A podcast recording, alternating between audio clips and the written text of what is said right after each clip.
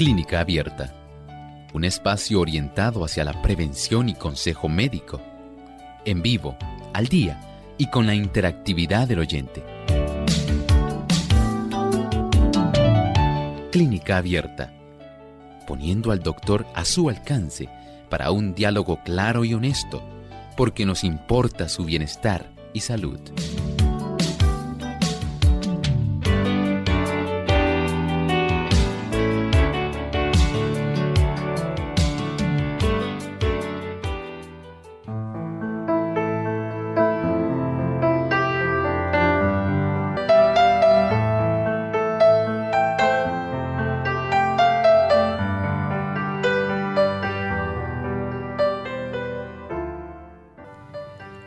Llegado el momento para usted hacer su consulta en nuestro programa de clínica abierta. Les invitamos a participar comunicándose a través de nuestras líneas telefónicas. En Puerto Rico localmente es el 787 303-0101 para los Estados Unidos, el 1866-920-9765 y llamadas internacionales libre de cargos, el 787 como código de entrada, 282-5990 y 787-763-7100. También ustedes pueden participar haciendo su consulta a través de nuestras redes. Pueden visitar nuestra página web radiosol.org en vivo a través del chat durante la hora de nuestro programa. Estaremos recibiendo sus consultas y aquellos amigos también que nos siguen por la página de Facebook, recuerden que pueden participar también durante esta hora en vivo escribiéndonos sus consultas. Recuerden darle like a la página en Facebook y compartirla con sus contactos.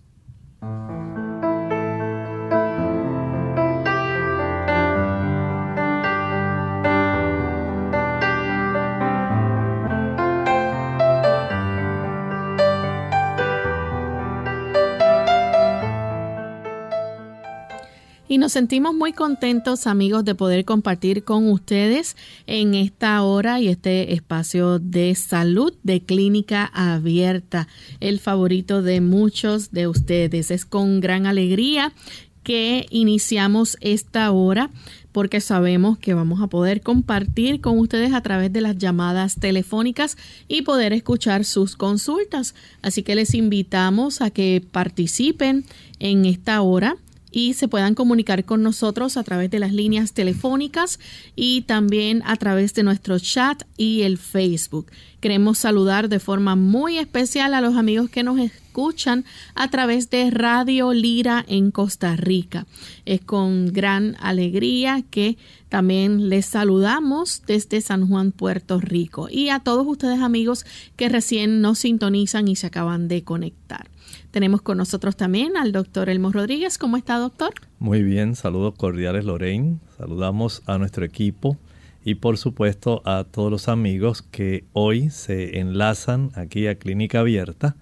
Nos sentimos muy felices, muy complacidos de que ustedes se encuentren en esta reunión de salud.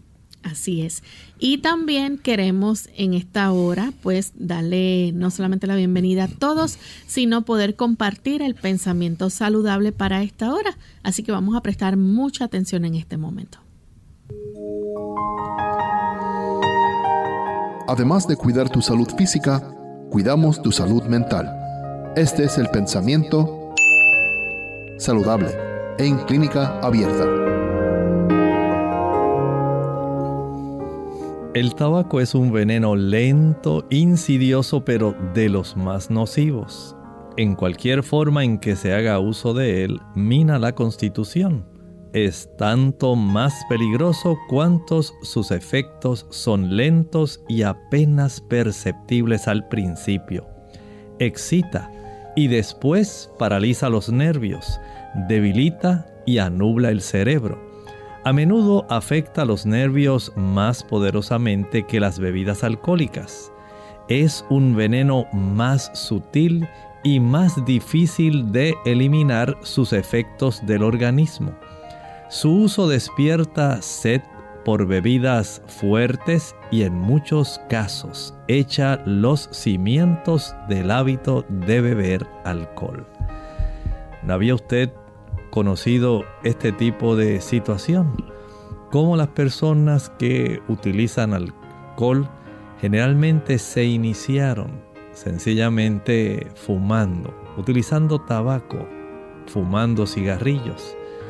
Hay un deseo de satisfacer, de elevar la cantidad de dopamina que ayuda para que usted sienta satisfacción, para que usted desee ese anhelo de que fue recompensado. Lamentablemente el uso de este tipo de estimulantes logran elevar la cifra de este tipo de neurotransmisor sanguíneo llamado la dopamina. Y esto es precisamente lo que hace que las personas queden atrapadas en este ciclo donde se procura un estimulante tras otro, tratando de que ese aspecto de la recompensa se mantenga en el cerebro. Por supuesto, esto tiene un precio no solamente en el aspecto de ese desequilibrio de los neurotransmisores, sino también cómo este tipo de venenos, sea alcohol, tabaco, café, heroína, marihuana, cocaína, crack, tiene un lento y perjudicial efecto dañando, literalmente dañando, envejeciendo nuestro cuerpo.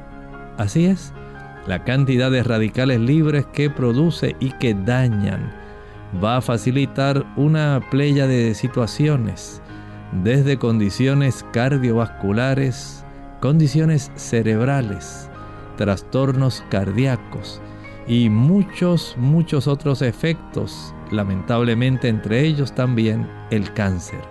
Usted y yo podemos librarnos de este tipo de adicciones si tan solo le solicitamos a nuestro Creador, Él anhela darnos poder de lo alto.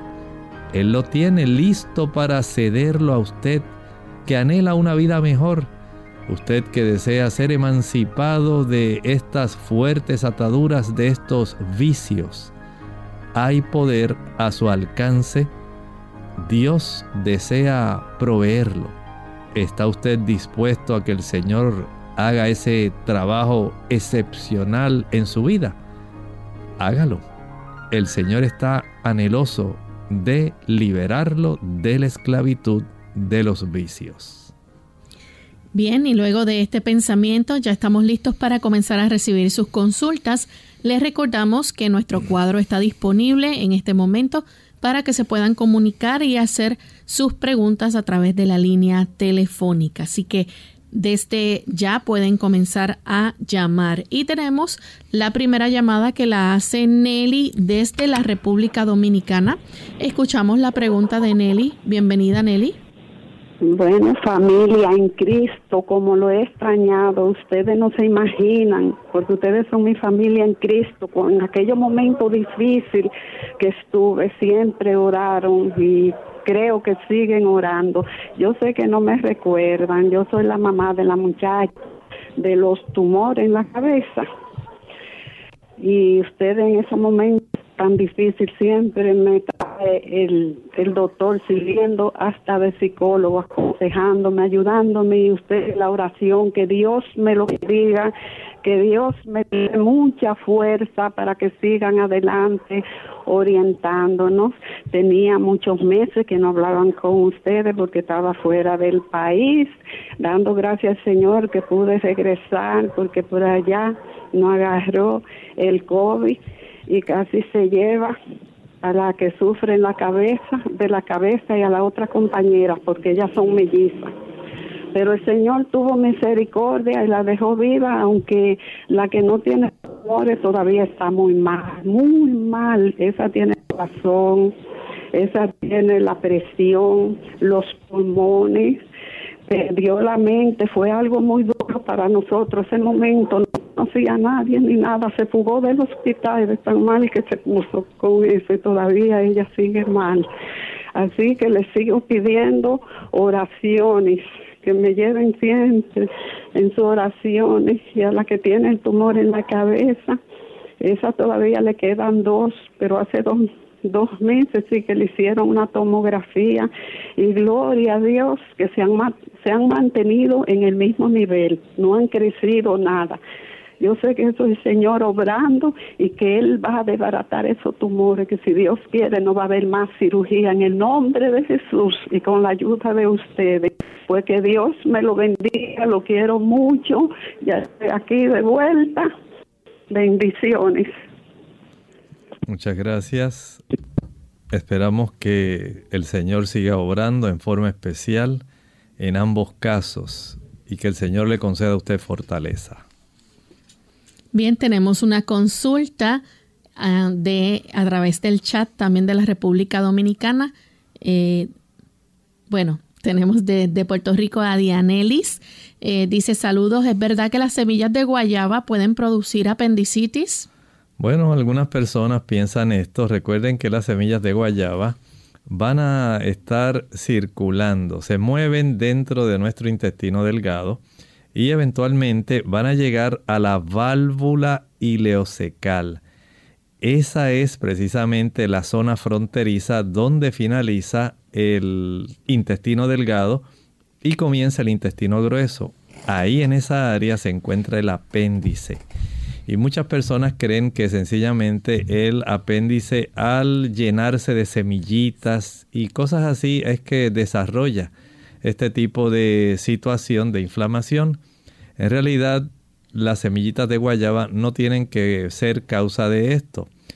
Sencillamente lo produce generalmente el que la persona padezca de estreñimiento y también el tener una microbiota intestinal, el microbioma de esa área, al tener un desbalance tan grande donde las placas de Peyer, unas áreas linfoideas que pueden llenarse de una buena cantidad de células blancas y estas tratar de equilibrar la cantidad de microbiota que tenemos en los intestinos, puede facilitar ese proceso de inflamación, porque eso es un tejido linfoideo, y esto facilita entonces que si la inflamación no cede y es obstruida el pequeño conducto que comunica el interior del intestino delgado o el interior del intestino grueso, porque es precisamente en esa frontera donde se encuentra el apéndice entonces ese proceso inflamatorio puede facilitar el desarrollo de una complicación local que genere infección y desarrolle el problema de la eh, inflamación tan enorme del apéndice. Pero no porque usted coma o eh, semillitas de guayaba, porque coma semillas de tomate, quiere decir que usted va a padecer apendicitis. No. Sí procure evitar eh, ingerir productos que faciliten la inflamación, especialmente el queso. Eh, hace mucho daño al intestino. Y el consumo de carne, la carne en realidad no tiene fibra que facilite el proceso del movimiento intestinal. Y al afectar el peristaltismo intestinal, va a facilitar procesos inflamatorios. Esto a su vez trastorna la microbiota intestinal, trastorna la cantidad de células blancas y auspicia, facilita que se pueda desarrollar ese tipo de inflamación apendicular. Tenemos entonces a Rafael desde Aguadilla. Adelante, Rafael. Sí, buenos días. Es que tengo una fémina que se me acercó a pedirme ayuda porque ella tuvo la segunda vacuna de refuerzo para el COVID y le han salido una serie de líneas en, sus brazos, sus piernas, su, abdomen, con mucho picor. Lleva sobre un mes con antihistamínicos, dos clases de ellos. me disculpa que no sé cuáles son, que no tengo esa información. Pero pues, el picor se le ha aliviado, pero le siguen subiendo las manchas en el cuerpo. A ver si, si había algo en lo que el doctor pudiera ayudar. Muchas gracias.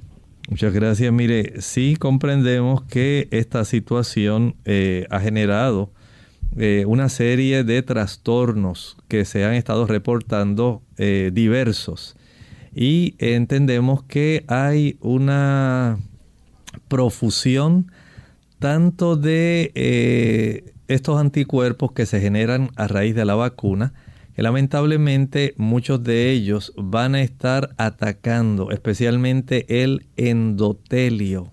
Esa es la capa interna de los vasitos más pequeños que tenemos en nuestro cuerpo en general, incluyendo la piel.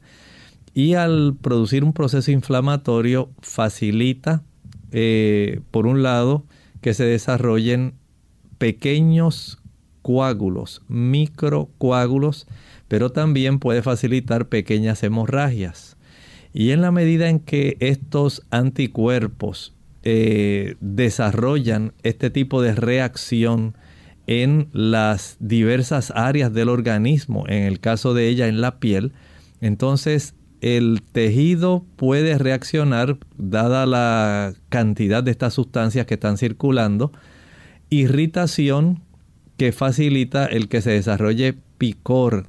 Recuerde que estamos hablando de una situación novedosa que tenemos conocimiento que sí está causando bastantes trastornos y signos y síntomas a la población, pero el hecho es que ya ella lo tiene, hay que ayudarla.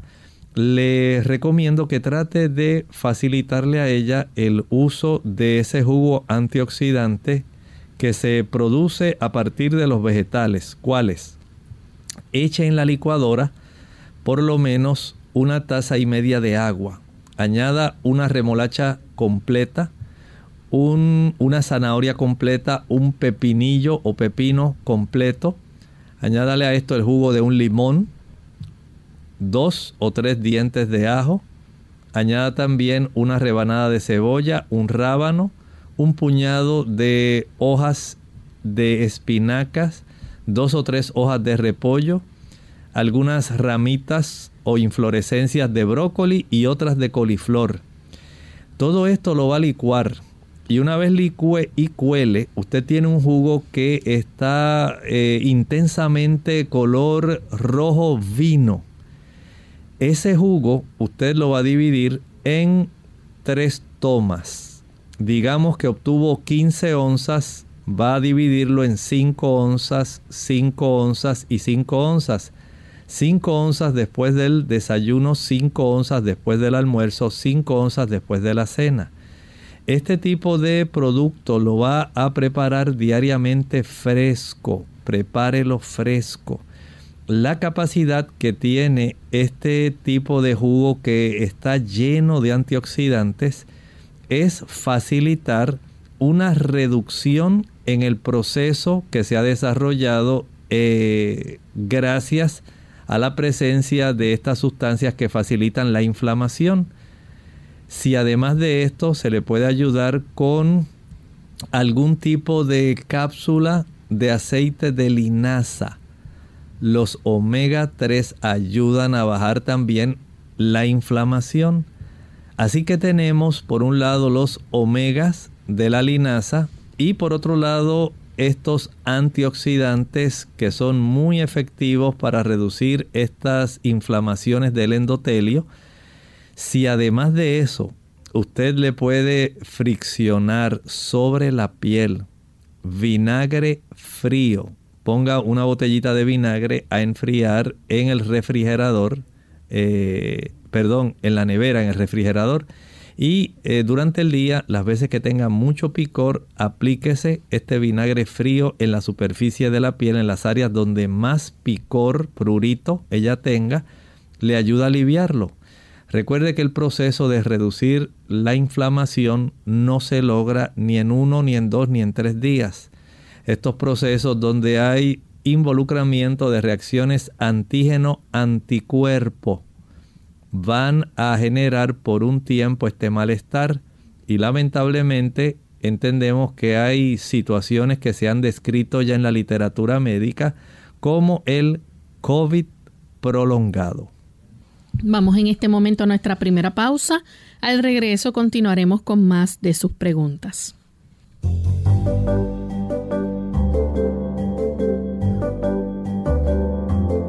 Prevención es salud. Infórmate y aprende. alimentos que ayudan a prevenir el Alzheimer. Por una vida con recuerdos. Según la Asociación Americana de Alzheimer, esta enfermedad afecta a 5.4 millones de personas en los Estados Unidos. Para que tú no pierdas tus memorias, conoce más sobre este mal y he aquí algunos alimentos que te ayudarán a prevenirlo. ¿Qué es el Alzheimer? Según la Biblioteca Nacional de Medicina, el mal de Alzheimer es una enfermedad neurodegenerativa propia de la edad avanzada que daña progresivamente el cerebro, encogiéndolo y afectando la memoria, las capacidades cognitivas, la forma de pensar y el comportamiento de quien la padece.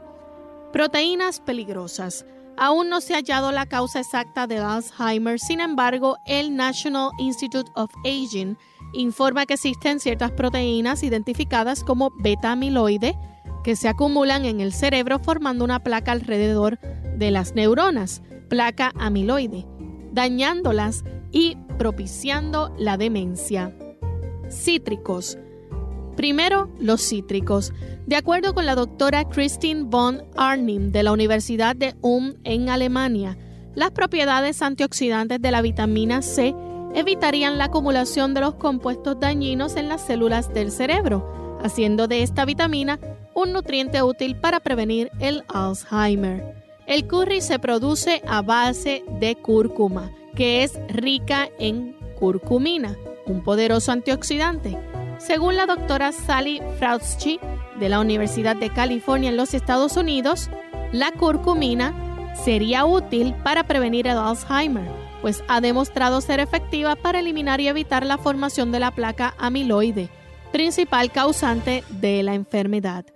Otros factores Además de las proteínas nocivas, condiciones como la presión arterial alta, la diabetes, la obesidad o el colesterol alto podrían propiciar daños en el tejido cerebral, elevando el riesgo de desarrollar Alzheimer u otras formas de demencia. De igual manera, existen ciertas variantes genéticas que podrían fomentar la aparición de la enfermedad. Las moras y bayas, según la doctora Bárbara Shukit Hale, de la Universidad Tufts, el cerebro requiere mucho oxígeno para funcionar, por lo que las neuronas están expuestas a muchos radicales libres, lo que puede dañarlas. No obstante, las moras y bayas son ricas en flavonoides, antioxidantes que evitarían este daño, reduciendo el riesgo de demencia.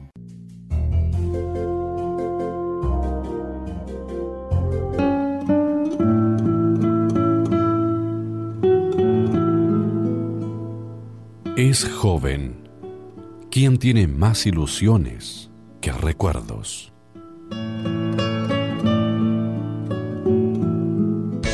Unidos con un propósito, tu bienestar y salud. Es el momento de hacer tu pregunta llamando al 787-303-0101 para Puerto Rico, Estados Unidos 1866 920-9765 y llamadas internacionales al 787-763-7100 o al 787-282-5990. Clínica Abierta, trabajando para ti.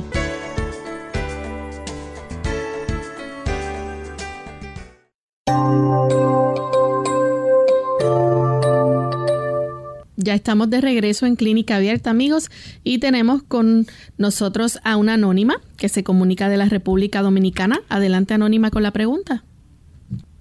Continuamos entonces con Abdiel, que llama desde Moca, Puerto Rico. Adelante, Abdiel. Sí, buenos días y felicidades por su programa. Gracias. Este, la consulta mía es la siguiente. Este, mm, tengo 50 años de edad eh, me hice un examen de sangre, salí con el PCA en 4.6. Este, quisiera, soy vegetariano y quisiera saber si hay algún eh, producto o algún alimento que me pueda ayudar a bajar el PCA. No tengo síntomas de dolor ni nada por el estilo. Gracias. Muchas gracias. Bueno, afortunadamente hay varios. Por ejemplo, utilizar más frecuentemente el jugo de la granada. La granada, la punica granatum. Ese producto que Dios nos ha dado es un potente antioxidante que favorece mucho la próstata. Es excelente para poder ayudar. También hay eh, el té de la ortiga. Es excelente para ayudar también a la próstata. Así que ahí tiene dos productos diferentes que pueden ser de mucha ayuda. Al igual que la práctica del baño de asiento en agua tibio caliente. Eso también va a facilitar que haya una reducción. Trate de ejercitarse más, esto es muy importante. Recuerde que al haber eh, cambios en las hormonas masculinas, en la testosterona, el procesamiento de la misma va a alterar también el agrandamiento de la próstata y es útil que el médico pueda estar dándole seguimiento a esto. Eh, ejercítese más, practique el baño a asiento, recuerde la ortiga y el jugo de la granada son muy útiles para esto. Tenemos entonces a Carlos desde los Estados Unidos. Adelante, Carlos. Hola, buenos días, ¿cómo están? Un saludo, este, eh, gracias por este atender y, estar en el programa, qué bueno, felicidades. Yo tengo una pregunta. Eh, me salí yo de, de, bueno, me salí al mundo, me volví alcohólico y este, estoy sufriendo con la enfermedad de la diabetes. Este, desafortunadamente, este, eh, me pasó eso y, y yo este sufro de trastornos mentales. Ah, a veces este siento que como que me, me, falta energía y todo. A veces este falta el trabajo no tengo este fuerzas me siento débil y este y yo la verdad este bueno pues a mí me invitó una una una señora una, buena persona eh, era predicadora me invitó a la religión adventista y me gustó mucho pero después, este, usted sabe, hay tentaciones en la calle y yo no pude cumplir con, los requerimientos que eran y me salí al mundo otra vez y ahora estoy arrepentido. Eh, ah, bueno, ah, la, la religión me, ayudó mucho, yo estaba bien, estaba tranquilo, pero cuando me salí al mundo fue cuando agarré la diabetes por el alcoholismo. Y este no pero el, alcoholismo fue lo que me dañó mucho y este eh, fui al doctor, me dieron este, me recetaron um, como um, medicina para que se me bajara, no insulina, fue eh, eran unas pastillas este que se llaman uh, no me acuerdo muy bien ahorita, pero yo las dejé de tomar y todo y estoy sufriendo de eso, no sé si hay alguna medicina alternativa que sea para bajar este los niveles de azúcar. Necesito yo este porque no me gusta tomar medicamentos la verdad. Entonces, yo necesito este eh, que si por favor algo que puedan ustedes ayudarme, en decirme, yo eh, lo hago, no hay problema. Cómo no. Muchas gracias, Carlos. Eh, recuerde que el Señor siempre está en la disposición de ayudar. Él tiene esos, esos brazos abiertos, listos para bendecir, listos para sanar. Y el hecho de que usted sienta ese deseo de regresar, arreglar su vida y de cuidar su cuerpo es un hecho de que el Señor está trabajando en su vida, atrayéndolo. Así que no resista esa atracción. Por otro lado, sí hay que reconocer que el alcohol tiene un efecto directamente en el páncreas y tiene un efecto directo también no solo en el cerebro, en el corazón, sino también en el hígado. Si deseamos ayudarlo, entiendo que en este momento lo más útil y práctico, escuche bien eh, Carlos, es que usted en este momento pueda estar otra vez con los fármacos en lo que logramos estabilizar algunos puntos que son importantes porque no podemos controlar todas las diferentes situaciones a la misma vez. Lo primero sería eh, apartarse del alcohol. Recuerden que a mayor ingesta de alcohol aumenta más la cantidad de triglicéridos, aumenta también la inflamación al páncreas, la amilasa aumenta y comienza un trastorno degenerativo del páncreas, al mismo tiempo que también se va afectando el hígado. Pero ahora, en lo que nosotros facilitamos una fase compensadora del páncreas, para ayudarle a usted necesitamos que tome los fármacos debe tomar los fármacos para lograr reducir niveles de glucosa. Eso es muy importante que usted lo pueda lograr. El tener esa reducción va a impedir que ocurra más daño. Si usted no detiene ese tipo de elevación de la glucosa, el daño va a ser mayor, va a afectarse su retina, los nervios se van a afectar, se va a afectar su corazón, también sus riñones. Es decir, vale la pena en este momento poder comenzar nuevamente con los fármacos en lo que usted se estabiliza y en lo que usted va aprendiendo ahora otras formas de usted ayudarse. Por ejemplo, ahora hay que trabajar directamente evitando los productos azucarados, los jugos, maltas, refrescos, bombones, helados, paletas, eh, pastelitos, todo tipo de productos, chocolates, todos esos productos dulces, su cuerpo en este momento no está capacitado para procesarlos y esa incapacidad facilita que los niveles de glucosa queden aumentados circulando en su sangre, lo que le va a producir más daño a los diferentes órganos y tejidos de su cuerpo. Por eso en este momento entiendo que lo mejor que usted pudiera decidir es adoptar, evitar todos esos productos azucarados e iniciar el proceso de utilización de los fármacos en lo que el médico logra estabilizar la cifra de glucosa sanguínea. Una vez esa cifra de glucosa sanguínea se estabilice, con mucho gusto usted puede volver a llamar aquí al estudio y podemos entonces hacer recomendaciones adicionales. De paso, usted debe desde ahora aumentar el consumo de repollo y de cebolla son dos vegetales que le ayudarán para tener un control más estricto de la glucosa. Ejercítese cada día. Esto le va a ayudar para que usted tenga una cifra de glucosa más normal y va a ayudar para que su aspecto mental comience a despejarse. Necesita hacer esto porque el alcohol es una neurotoxina, daña el sistema nervioso. En la medida en que usted puede salir a caminar y puede exponerse al sol, notará que progresivamente se va a sentir mejor. El cansancio se debe también a la cantidad de glucosa que está circulando, afecta el estado de ánimo.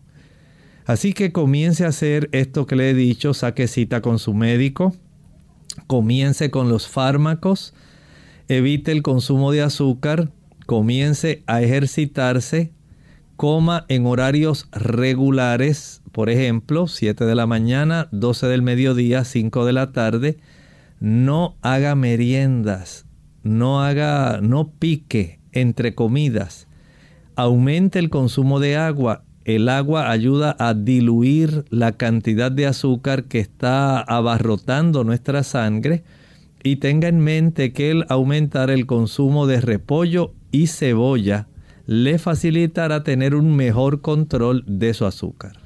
Bien amigos, vamos en este momento a nuestra segunda pausa y al regreso continuaremos contestando más de sus consultas.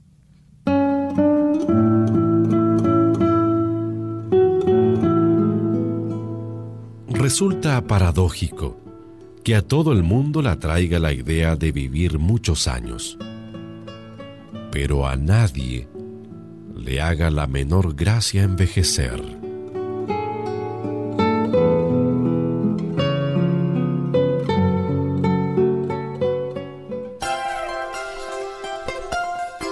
El cerebro es el órgano y el instrumento de la mente y controla todo el cuerpo. Para que las demás partes del organismo estén sanas, el cerebro tiene que estar sano. Y para que el cerebro esté sano, la sangre debe ser pura. Si la sangre se mantiene pura mediante hábitos correctos relativos a la comida y la bebida, el cerebro recibirá una adecuada nutrición. Los celos. Hola, les habla Gaby Zabalúa Godard en la edición de hoy de Segunda Juventud en la Radio, auspiciada por AARP. Los celos existen desde el comienzo de la humanidad y sin importar raza, sexo o nivel cultural, se perciben como un fenómeno de gran impacto social.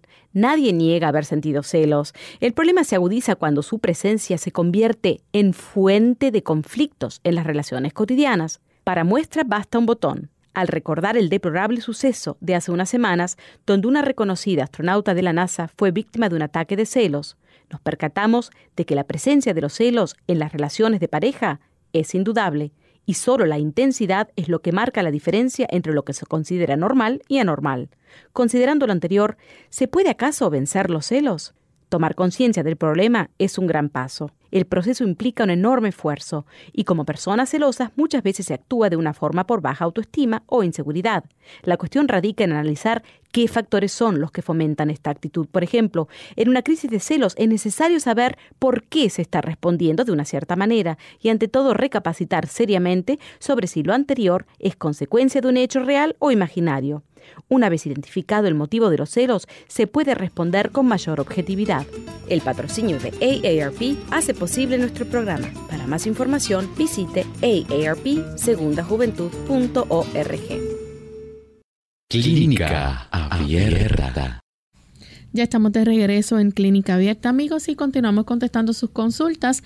En esta ocasión tenemos a Milagros, ella llama desde Trujillo Alto. Adelante, Milagros.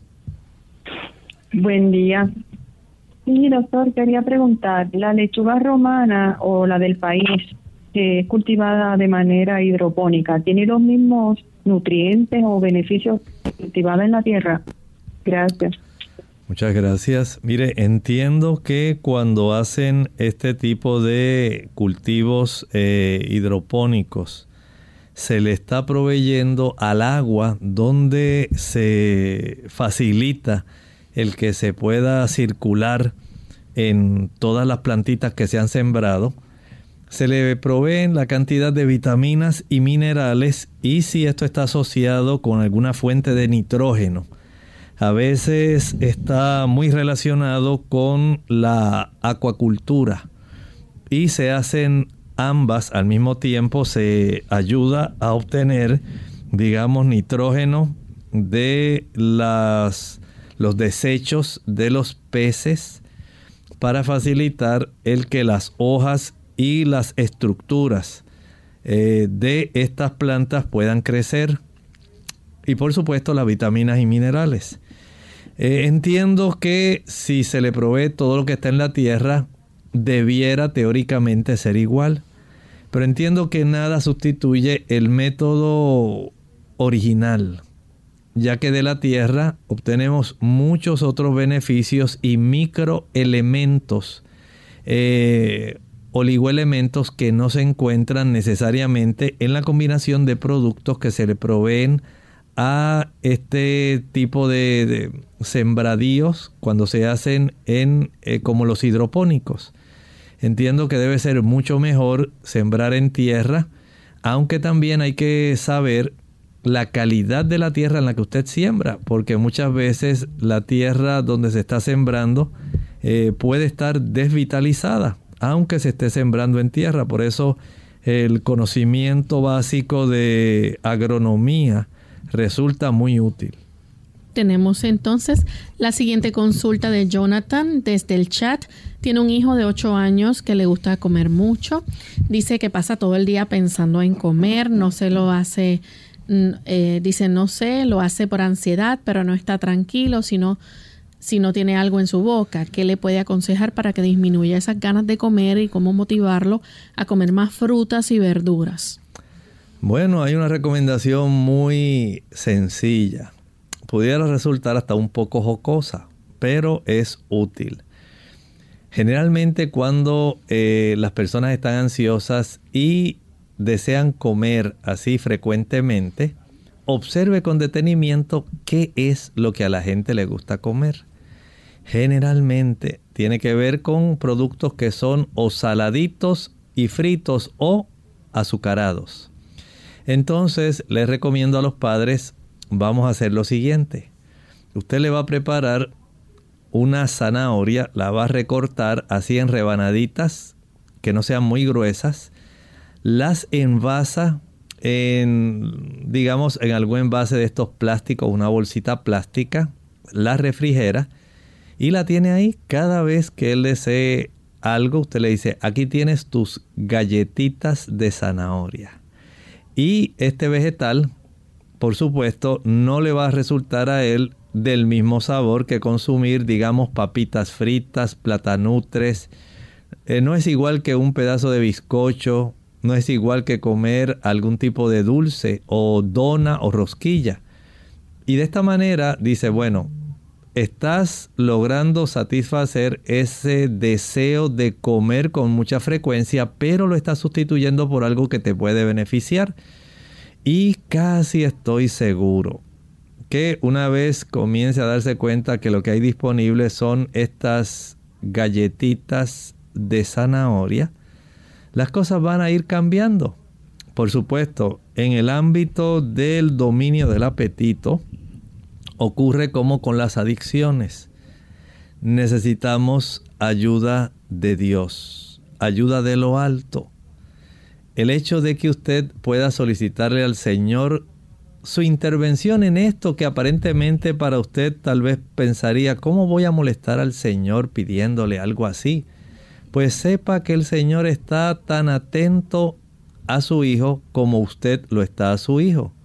Él ama más a su hijo de lo que usted como padre lo puede amar. Y el hecho de que su hijo sea hijo de Dios es muy importante para el Señor. De tal manera que si usted presenta el caso de su hijo al Señor y usted ora con su hijo y él escucha esta petición y él también hace la petición para que el Señor le pueda dar fuerza de voluntad, puede tener la certeza de que el Señor lo va a hacer. Así que anímese, no todo está perdido. Todavía el poder del Señor sigue funcionando. Berminia Feliz es de la República Dominicana, tiene desgaste en la columna y quiere saber qué puede tomar para esto, ya que le dan muchos dolores. Berminia, las condiciones degenerativas articulares de la columna, sencillamente podemos colaborar deteniéndolas. Y una de las mejores formas para detener esta situación es, número uno, tratar de mantener la actividad física, aunque sea leve o moderada, pero hay que hacer algo. Mientras mejor sea la circulación, recuerde que los huesos son tejido vivo, los discos son tejido vivo. Ellos necesitan tener una buena circulación.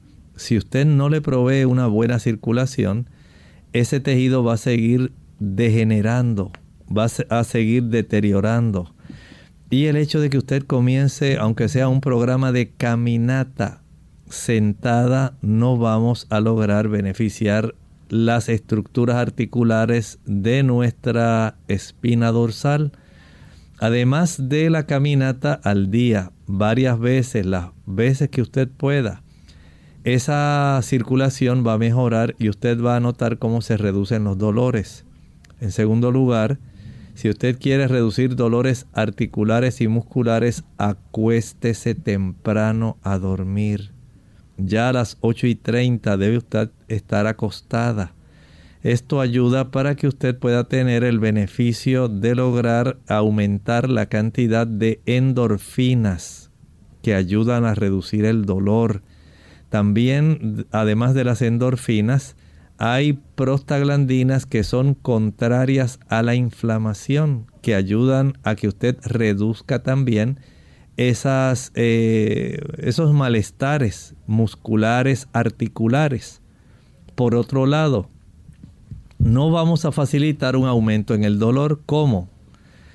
Cuando las personas consumen azúcar, usted facilita los procesos inflamatorios y de daño por el estímulo a los procesos degenerativos articulares. Mientras más azúcar usted consuma, más inflamación y más estímulo eh, que sería degenerativo en el sistema articular.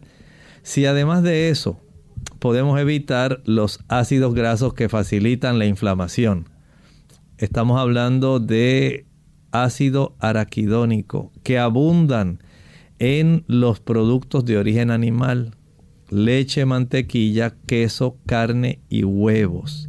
Mientras mayor, mayor sea el consumo de esos productos, mayor es la cantidad de inflamación.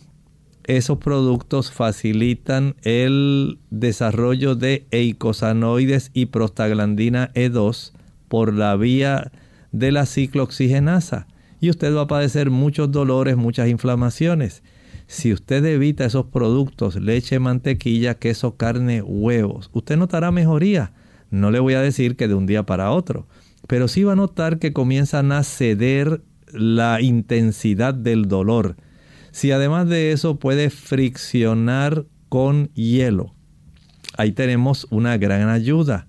Friccionar por 15 o 20 minutos directamente sobre la zona de la espina dorsal. Además, recuerde, el consumo de los omega 3 se constituyen en poderosos antiinflamatorios. Hay personas también que están utilizando la curcumina para reducir la inflamación. Vea qué cantidad de factores usted puede manipular y utilizar a su beneficio. Tome esto en consideración y que pueda encontrar alivio a su problema. Tenemos a Martina Severino Félix. Ella dice que si la vainilla causa algún problema de salud, efectos y por qué nos escribe desde España. No entiendo que la vainilla pueda afectar adversamente a alguna persona. Sencillamente, eh, sí, puedo recomendarle que la utilice con moderación y sí evite la canela. Tenemos a Elena Ramírez de la República Dominicana, 58 años. Dice que un laboratorio con los siguientes resultados, creatinina 0,9, el rango esperado es de 0.5 a 0.9. La tasa de filtración 70.5.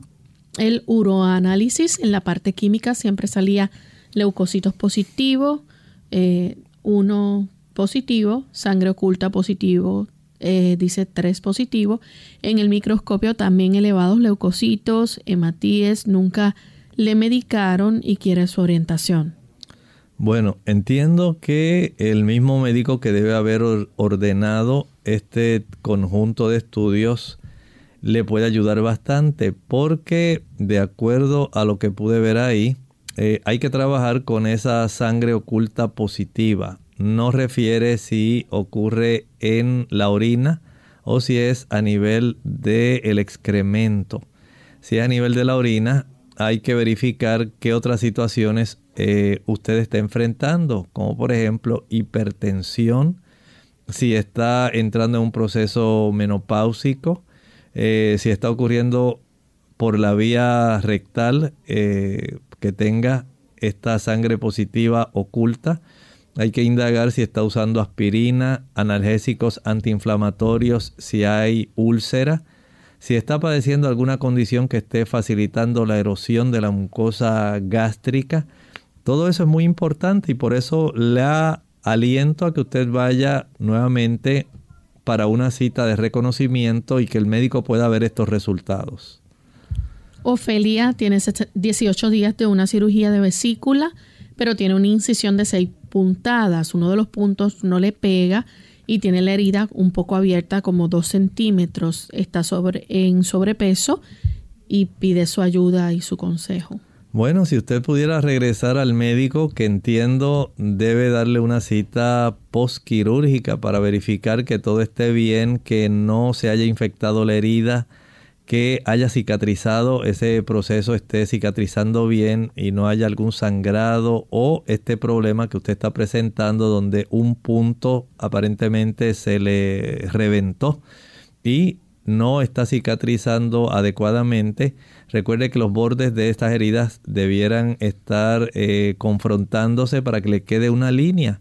Si usted la deja abierta, lo que le va a quedar ahí es un tipo de queloide en esa región y ahora estamos a tiempo para que usted pueda ir al médico, él pueda dar ahí una, un punto de sutura, le pueda ayudar.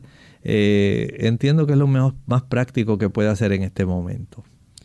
Un anónimo eh, dice que tiene 35 años, es su primer embarazo, tiene dos meses y dos semanas, pero todavía no ha podido comer bien. Eh, dice que de a poquito como frutas y un poco de vegetales y carne. Se realizó una sonografía, le salió un hematoma de 3.2 por 2.2. El médico le dijo que eso se llama aborto, qué debe hacer en este caso y que debe comer porque todo lo vomita. Dice que para, eh, para que a su bebé pues no le falte nada. El, el bebé en la sonografía salió todo bien, de la República Dominicana, no ha tomado pastillas, aún porque las vomita todas tan bien y quiere saber si estos malestares son formales y no quiere comer durante, ¿verdad? Y no quiere comer durante los primeros meses. Bueno, mire, eh, hay damas que sufren de la hiperemesis gravídica del embarazo, que sería básicamente el cuadro que usted tiene. Lo que sí me preocupa es eso que estaba reportando de que está, de acuerdo a lo que se vio en el sonograma, tiene algún problema de un hematoma en esa área. Eso sí es preocupante. Pienso que debiera regresar al médico para usted ayudarse con la hiperemesis gravídica, esas náuseas y todo lo que le está ocurriendo. Solamente prepare una taza de té de jengibre, una sola taza. Y de esa taza va a tomar una cucharadita, digamos cada dos o tres minutos, lo va a tomar lentamente por cucharaditas, no por tazas. Lentamente lo saborea, lo disfruta. Al cabo de dos minutos o tres, otra cucharadita. Esto va a ayudar para que su sistema digestivo pueda dar inicio a una mejor tolerancia en cuanto a la alimentación. Pero vaya al eh, ginecobstetra para que pueda certificar ese asunto del hematoma que me habló. Eh, si se encuentra en un lugar entre la placenta y el útero, pudiera ser bastante preocupante. Así que regrese por favor y asegúrese bien de lo que él le diagnosticó. Bien amigos, ya hemos llegado entonces al final de nuestro programa. Agradecemos a todos aquellos que participaron y los que no pudieron. Le exhortamos para que mañana nuevamente se conecten con nosotros y puedan tratar entonces de hacer su pregunta. Ya hemos entonces finalizado por el día de hoy, pero no queremos de irnos sin antes compartir con ustedes este pensamiento bíblico. En el libro de Apocalipsis capítulo 8 versículo 1 se nos presenta un cuadro especial. Después de Juan haber visto aquella multitud que sería ampliamente bendecida, súbitamente hay un cambio de escena y hay un cese de la antífona celestial. Dice este capítulo y primer versículo, cuando abrió el séptimo sello se hizo silencio en el cielo como por media hora. Súbitamente cambia la escena, ahora hay una escena de silencio. Recuerden que el Cordero estaba abriendo los siete sellos. Nadie había sido hallado digno de abrir sus sellos. Y cuando abre el último sello, hay un silencio en toda la orbe. Es un silencio general. ¿Por qué? Ya lo sabremos. Acompáñenos mañana en Clínica Abierta. Nosotros nos despedimos y será entonces hasta nuestra siguiente edición de Clínica Abierta. Con cariño compartieron el doctor Elmo Rodríguez Sosa y Lorraine Vázquez. Hasta la próxima.